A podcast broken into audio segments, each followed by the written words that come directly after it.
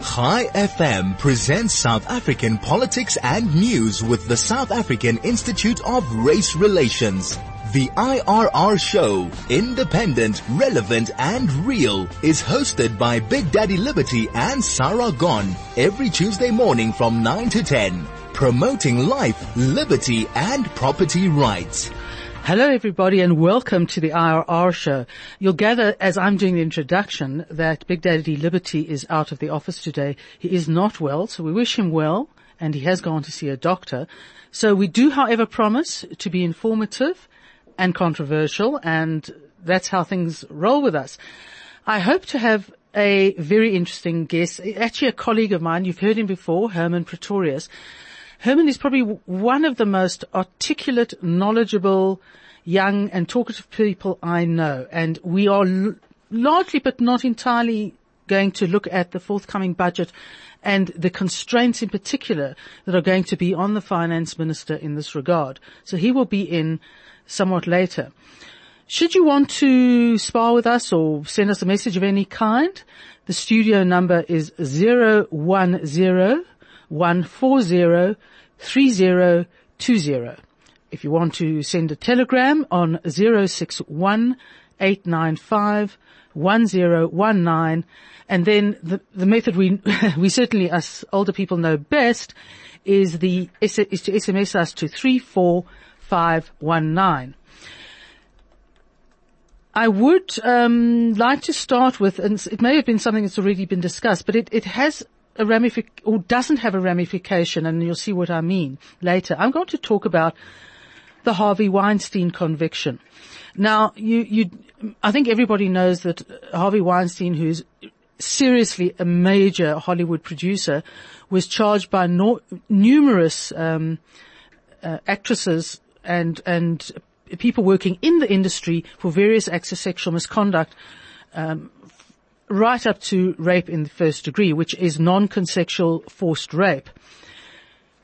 Now, this sparked the hashtag #MeToo movement, which really was started by women in Hollywood and gained momentum across the world to raise the issue of, one is the dominance of men over women, particularly when it comes to sexual assault and abuse. And the movement has really tried to get onto the idea that women in general should be empowered by any convictions that may arise from this trial in particular and coming out of the movement in general. Now, there were two women who went to court. There are others who have charges against him, but I'm not quite sure at this stage whether they're being prosecuted because they're very well-known actresses. He went to court and two women laid charges against him, and he was found guilty on 2 out of 5 charges. The one charge was third-degree rape, and the other was a criminal sexual act. Now, America's unique, I suppose, in the Anglosphere of having a legal system that is quite different from ours, and from the English. First of all, laws are different depending which state you're in. So he was tried in New York, and if he'd been tried perhaps even in New Jersey, the charges would have been different. He was charged with first-degree rape, but he was ultimately found guilty of third-degree rape. Now, the difference between the two, as I said, the first is non-consensual forced sexual act. All the sexual words are sort of buzzing around. Third-degree rape is non-consensual sex, but there's no element of force. And we'd find that rather unique because certainly in our jurisdiction, rape is non-consensual sex. You may have a range of other criminal acts that include force, but force is not a requirement for rape. It's just one charge of rape, and it's non-consensual sex. So I think that's a somewhat interesting, from our perspective, rather arcane difference. The other element was, I'm just looking for the description, a criminal sexual act in the first degree.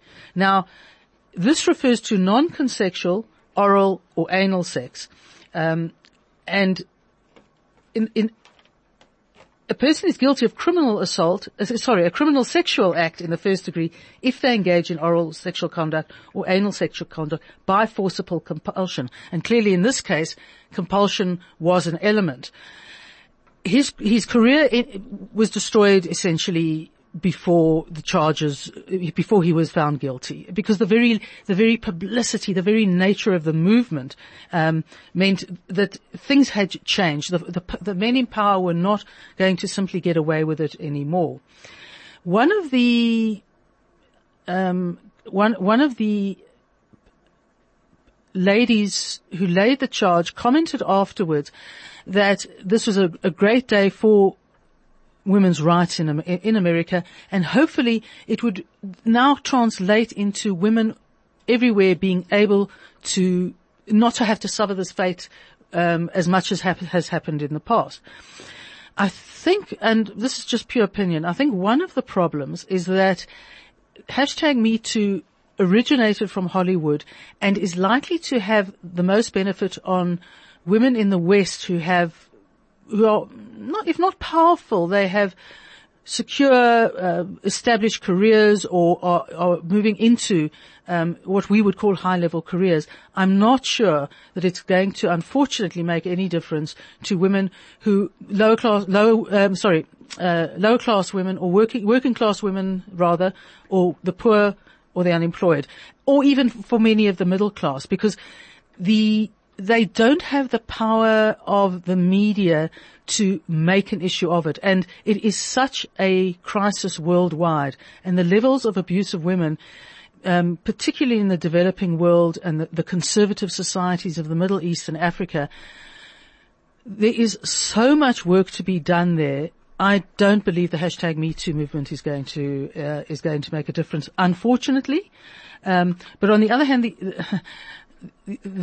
what's going to be interesting to see is to what extent further the #MeToo movement does the negative, and that is to chase and to persecute women, men who are not guilty of anything, and that has happened, and it's even seen on occasions attempted suicide and even suicide. So it's a very, very delicate balance one still has to strike, notwithstanding the absoluteness of the issue. So Harvey Weinstein still has to be sentenced. I suspect he faces more charges. He is almost a tragic figure. I mean, he's not going to recover from this anytime soon, if at all. And he faces the possibility, or not the certainty, but the possibility of 25 years in jail. Right. And now on to, let's say, a legal issue of more local flavor and basically a contempt for local justice. A warrant of arrest has been issued for Julius Malema, and the reason it's been issued is because he failed to come to court on the charge of discharging a firearm in a public place. There are apparently 5 charges making up this entire issue.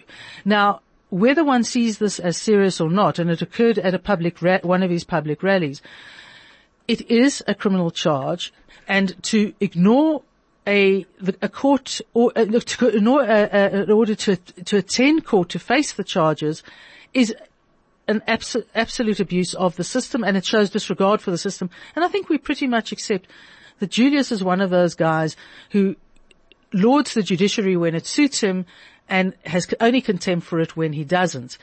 And he certainly didn't sound terribly remorseful on this occasion. So I think we can expect to see a little bit of a fight on this one. It'll be interesting to see. I don't think it'll go that far, because Julius, with all the great talk and the breast beating he indulges in, I think he'll go to court before he actually has to be dragged there. So we'll carry on with some of these interesting, if some extensive and some mundane issues, after the first break. Chai FM, your station of choice since 2008. And introducing another innovation from Dis-Chem's Clinic Services, Care Connect, With Care Connect, your first stop is a clinic sister who will complete a health assessment and professional consultation. Should you need to see a doctor, your nurse can provide a video consultation with a Dis-Chem Care Connect doctor. The doctor can renew or repeat or provide a prescription and supply any referral letter or sick note needed. You can get your meds there and then. Care Connect, only from Dis-Chem, pharmacists who care. Right, now we'll go into something financial and worrying probably to all of us directly or indirectly, and that is the tumble of the rand and the tumble of the JSE. And these are largely to do with the coronavirus. So it's a worldwide phenomenon. The rand went, certainly yesterday, to over 15 to the dollar, and the JSE tumbled by, I think it was 4%, which is a significant amount, and it probably, they say, the lowest amount since about 2010 or 2011. And this is a perfect example of whatever our problems may be, they can only be aggravated by something that is hitting world markets.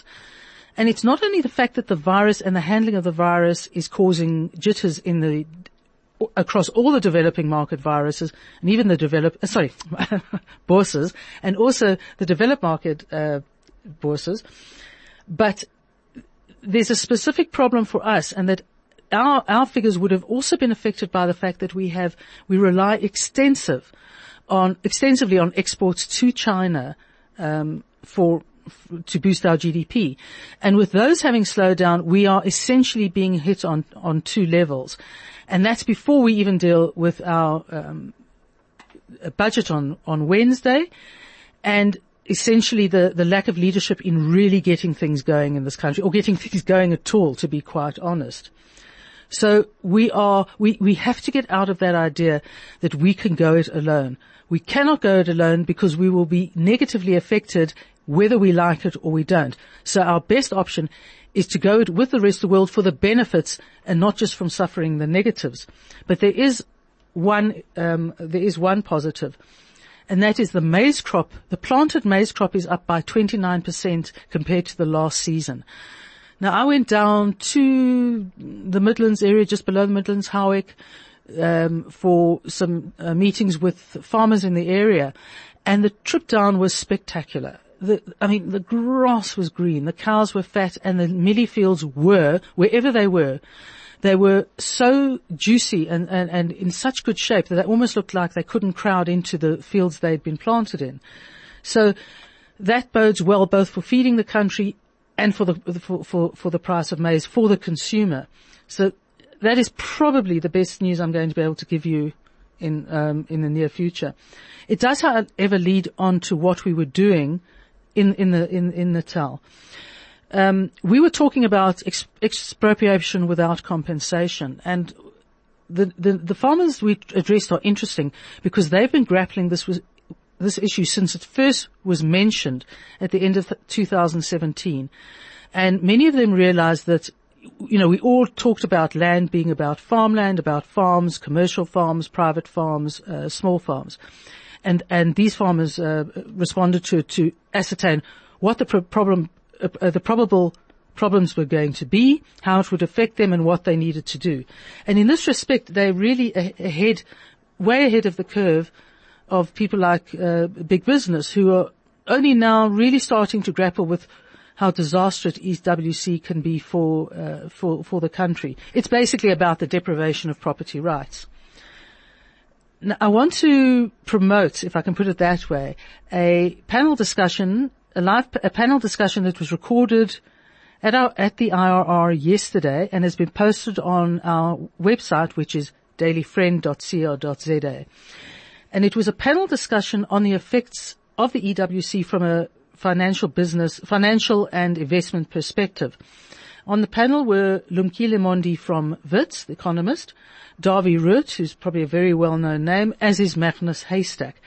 And it was really, really fascinating. It was fascinating because it wasn't there to give alternative views to ours. It was basically to support our views and to go further in giving detail explanations of how it affects the investment market and how it's likely to affect the economy even further, and what the government should or should not be doing in order to bring the economy to life, and the fact that EWC will just bury us further if that's even possible. It's a very, I won't elaborate on it for two reasons. One is because, I couldn't begin to do it justice from a technical point of view. And the second is because they were passionate, they explained it well, and they really went into a depth I would not have been able to envisage or cover. And I think there was one positive comment made, so I'm not. It's going to be a bit like an A-grade horror show, but I really strongly recommend you watch it on dailyfriend.cr.za. Before I go on to the next item, let me just give you some comments from listeners. Jenny says there are still people who believe that if there's no penetration, that it isn't considered sexual assault. We have such a long way to go. And that's absolutely correct.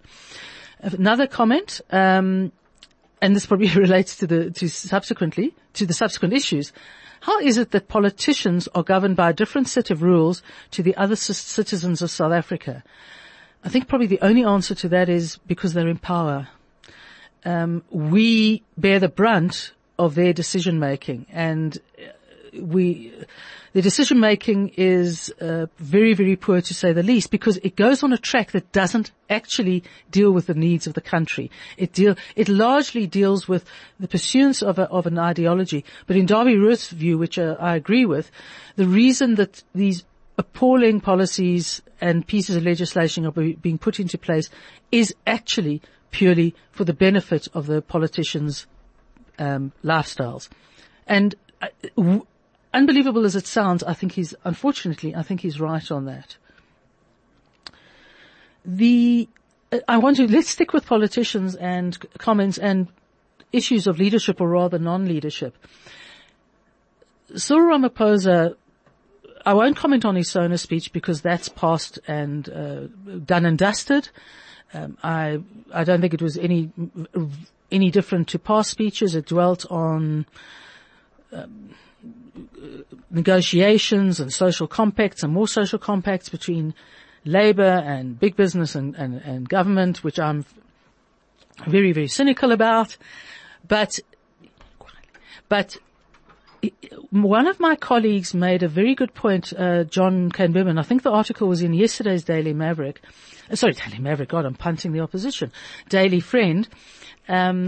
He said that he was also very critical of this creation of numerous social compacts. I don't know what they're going to do, but he says the one social compact that matters, that the government is trying to start to destroy, is the Constitution.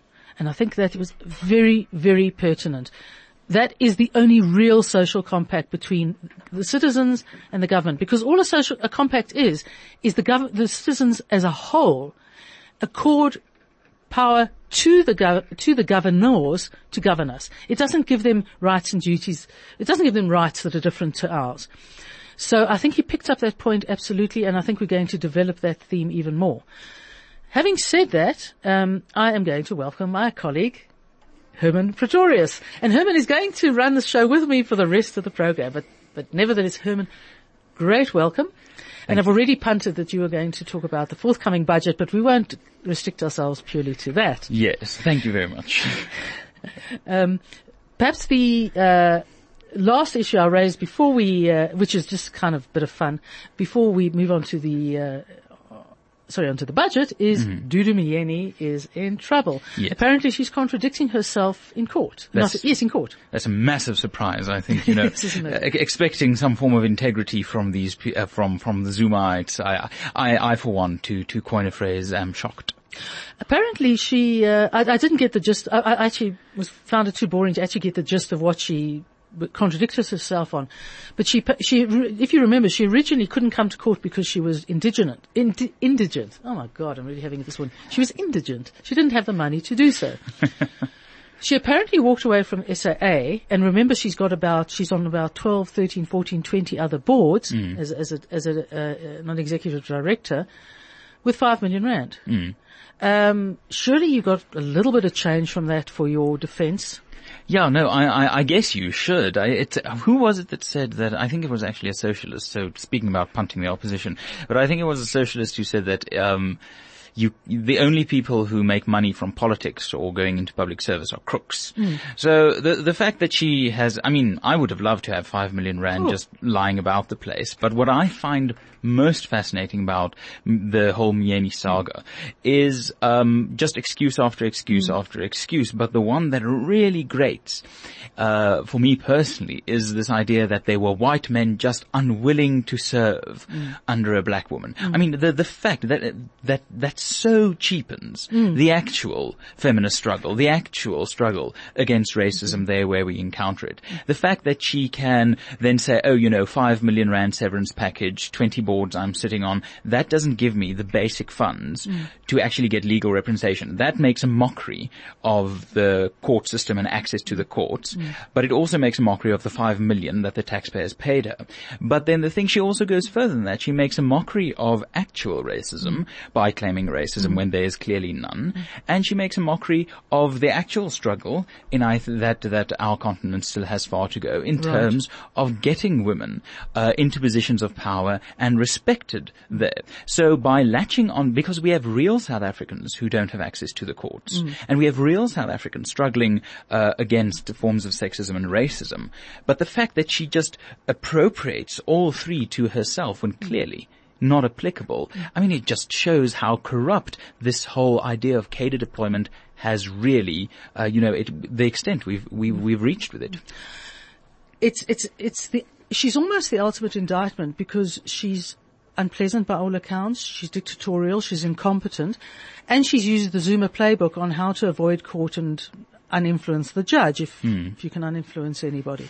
And I was talking earlier about Julius Malema, sort of showing contempt to the court by not pitching. So now there's a warrant out for his arrest, which I must say, to see him go to court in a pair of handcuffs does have a certain appeal. But generally, otherwise, other than the more profound points you've made, the less said about her, the better. Yes, no, I agree. Perhaps let's get on to the budget. I think someone described it as we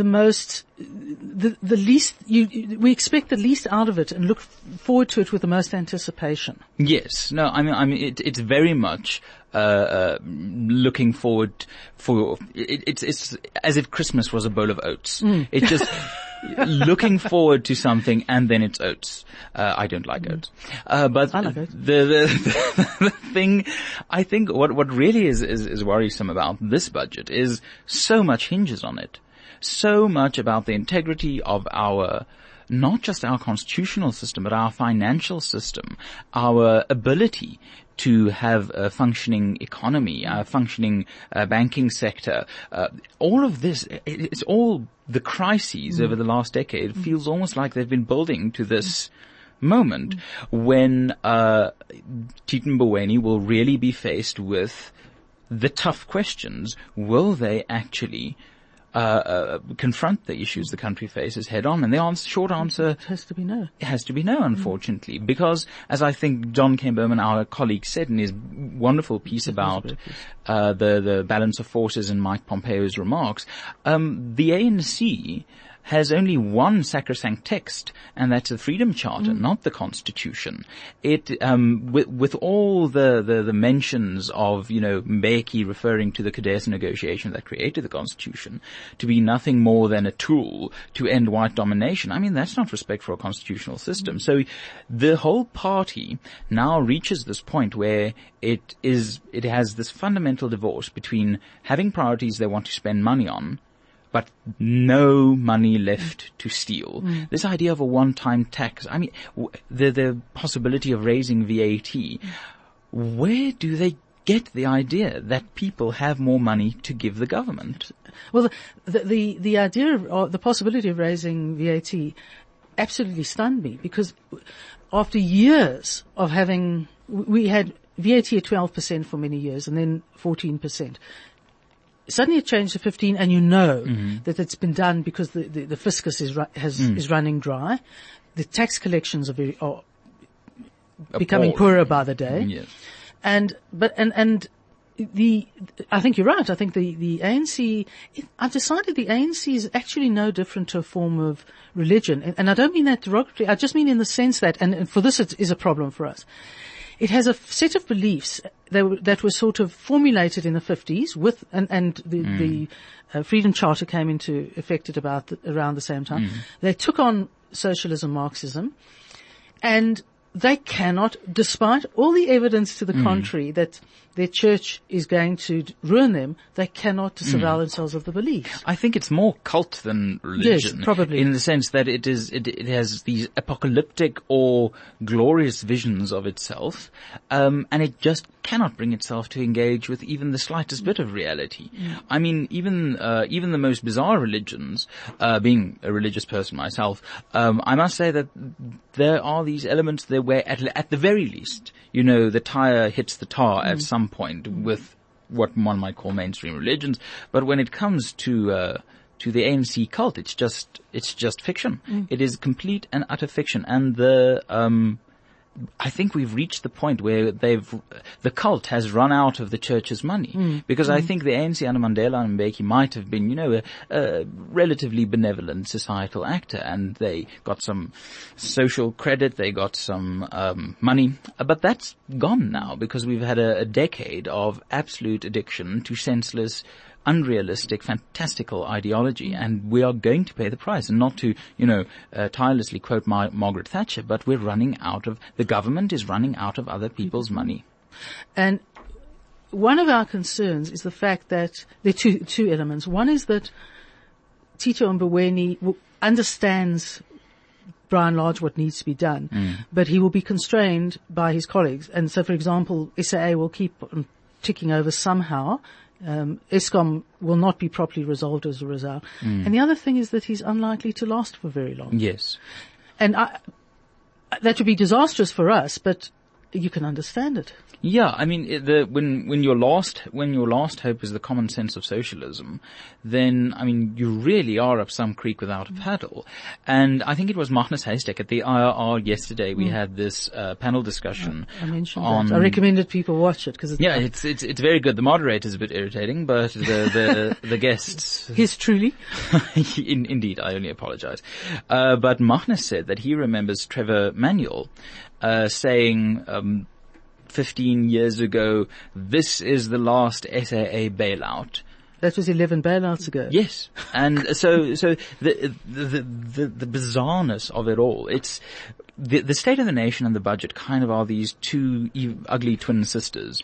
The one thing is the state of the nation, which is supposed to be the executive reporting back to the legislature on what's been going on with the application of their legislation.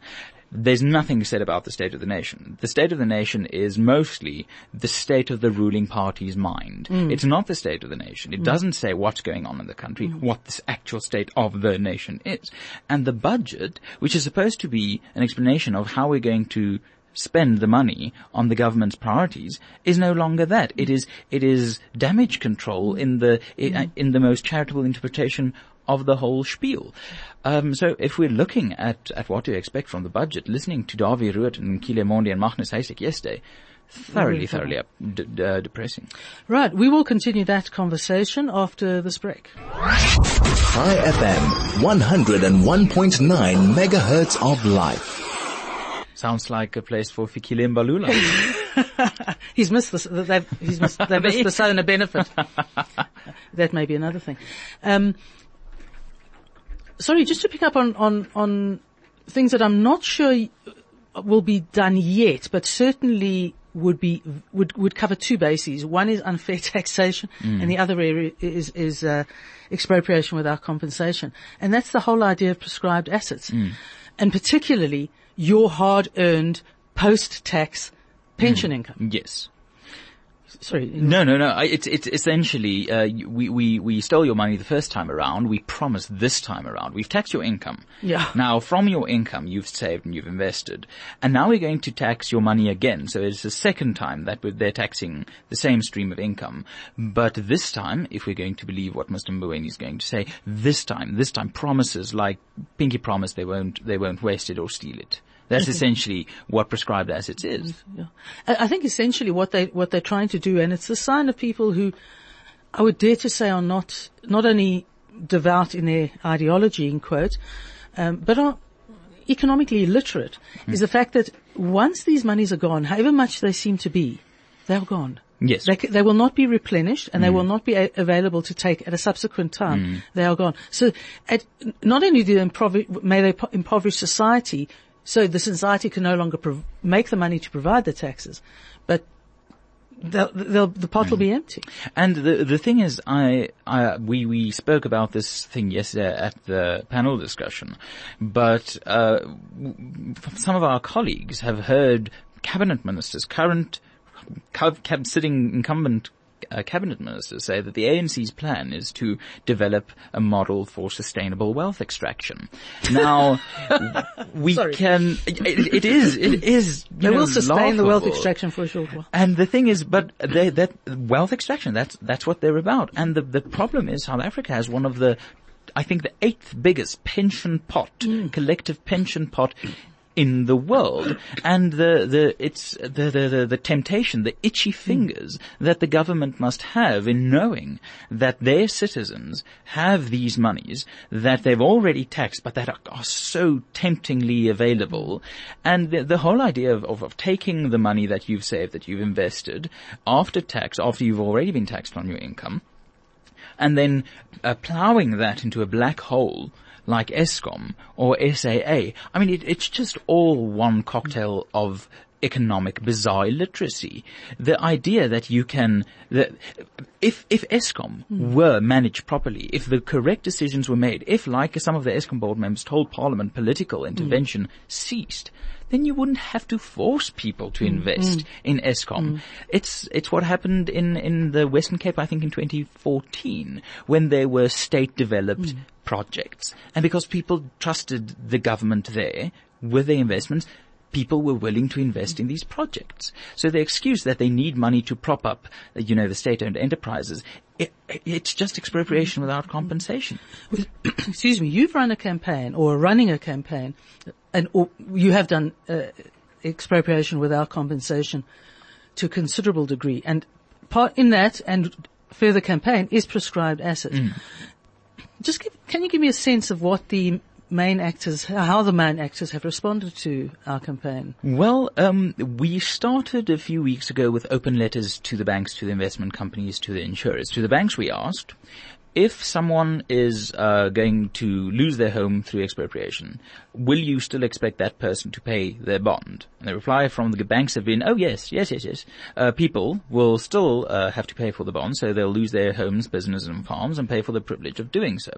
And then if you go to the insurers, to whom we haven't received a reply yet, so some more pressure incoming insurers, just heads up for you.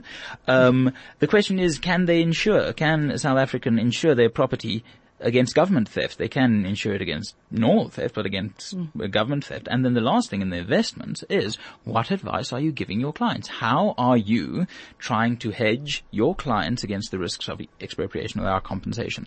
And the fascinating thing about corporate South Africa is they've gone into this, corporate safety in numbers. The banks all just, I think the bank sentences I've heard in the last 3 weeks consist of two things, a noun, a verb, and BASA. So the Banking Association of South Africa. And for the investments, I received a letter from the CEO of ASISA a day or two ago saying that, expropriation, property rights, very important, but, things. And I just think if you replace property rights with any other human right. Let's take the example. The BASA ASISA told us, the legislation will give clarity on when expropriation without compensation might occur. Let's just take property rights out of that and insert another human right. Imagine a corporate giant in South Africa saying, legislation will make clear when people can be denied the vote. Legislation can be made clear when people can be denied the right to life. Once you start compromising on the integrity of the Bill of Rights, with property rights being internationally acknowledged as human rights, I mean, what's left of the integrity of the Constitution, the Social Compact? The Social Compact. Well, there are two things interrelated. The one is the fact that we argue that the property ownership is a foundational right in the Constitution. It's not just a right. It's the right upon which every upon which everything else hangs. Mm. And Dawie Roodt said this beautifully to the same extent. You can probably paraphrase because I've suddenly lost what I thought. He was basically saying that all essentially a society is, first and foremost, is two people exchanging property. Yes. That's trade. Without trade, nothing else happens. Yes. That's basically it. Without trade, you just throw away, 3,000 years more, 4,000 years, 5,000 years of human progress. Dawie said it perfectly. If you can't own something, you can't trade something. If you can't trade something, you can't have an economy. If you can't have an economy, what's the point of living in the 21st century? Well, what's particular, and this is why I talk about economic illiteracy, financial illiteracy, is because the government sort of constantly goes on about we've got to get into the fourth industrial revolution and we've got to have these smart cities in Lanseria that are going to create these major hubs. And you think, and little kids are falling into toilets and dying. I mean, the fourth industrial revolution, I think, is a wonderful idea, but have we considered getting the whole South Africa past the first one? It really is as simple. There are people dying in this country because they don't have the basics that a modern society can provide. Mm. And the reality is, and we often sound very cynical as the IRR, we're not saying that our country is economically illiterate. The common sense of ordinary South Africans are incredibly insightful. We're stuck with illiterate fat socialists in government daydreaming about things that our people would care about if they had food, health, and the ability to go to schools and not die of the basic things that people were still dying of in the 13th century. Okay, well, after that I want to come to where the money is going to come from and where it needs to go to after this break. Chai FM, 101.9 megahertz of life. I want to go with the fact that there are going to be things that money has to go into. Mm. It doesn't have to go into SAA, but it probably will. It has to go into Eskom, and it's probably going to go into an increase in social grants. Mm. So where are they going to take money from? Or where could they take money from in existing departments with existing budgets? While I was listening to that ad for Pick and Pay Norwood, which Baby Hake sounds amazing, I've never heard it, I almost thought that we're going to listen to a Treasury ad saying, pigs with wings now for sale. I mean, it's really the situation where there is no money. And you're absolutely right. If they can't pay the social grant system, if the social grant system cannot be financially supported, then you have, I think 16 million people immediately unhappy. And as our colleague Ian Cruickshanks always says, hungry people become angry people.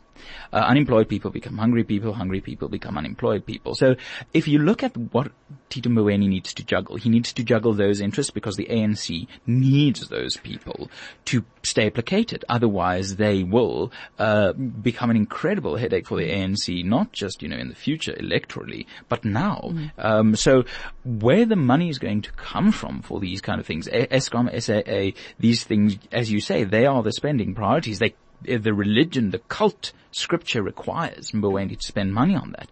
Now, Dawie Roodt said an interesting thing yesterday, that we will probably see a rise in VAT, which will be very, very worrying, and it will hit the poorest hardest. Yeah. But for political cover, he anticipates there might be the introduction of a new kind of personal tax, a new kind of wealth tax that won't raise money. No, these taxes do not raise money. If you look at the UK, when they lowered their top bracket of income tax from 50% to 45%, it brought in more pounds. It literally made more money because that's how tax work. I mean, it's an incentive. So by the introduction of such a pointless, impotent new tax, we won't raise significant revenue. We'll scare off investors. We'll send people with skills and resources overseas, but it'll give political cover to actually increase VAT that will, boost the fiscus for some desperately short time. But it's got to have the ultimate knock-on effect on every aspect of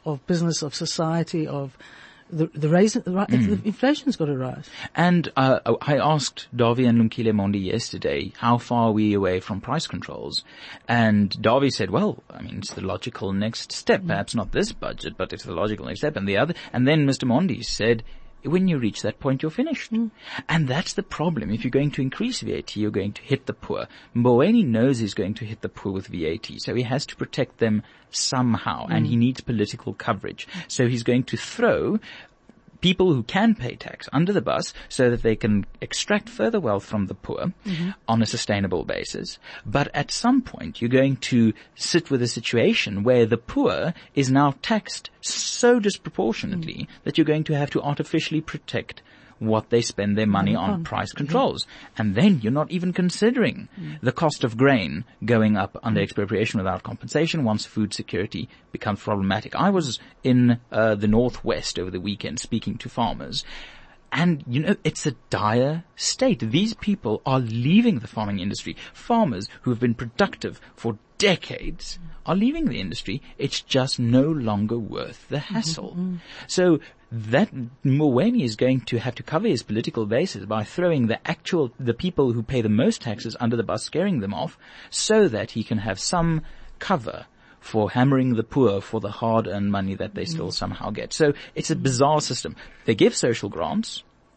Social grants are given because they're taxed, and then social grants are used to buy things, and then they're taxed again. Okay. Well, I mean, you're starting to see the revolts in the sense of I think today there's a large group from Soweto who are going to march against Eskom cutting off their electricity because they don't pay. And where one has sympathy for them is they talk about the fact that in a very relatively short period of time, the cost of electricity for them has gone up by 800%. Now, there's also a group in the Western Cape who are going to march, I think, tomorrow to Parliament to berate the government, correctly so, on unemployment, on the absence of jobs. I think there was another issue, I can't remember offhand. What can we do?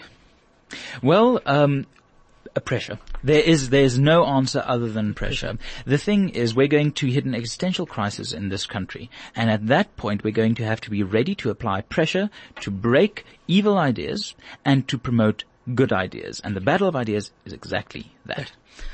Herman, thank you very much for joining me. This was a budget discussion like none other. And thank you to the listeners for listening and for bearing with us. And other than the fact that somebody says we're guilty of groundless doom-mongering, tell that to the investors. Thank God, if they got only 5 people listening. Well, at least those 5 people are hearing what's going to happen. Yes. Find us on the dailyfriend.co.za, and we'll chat to you next week.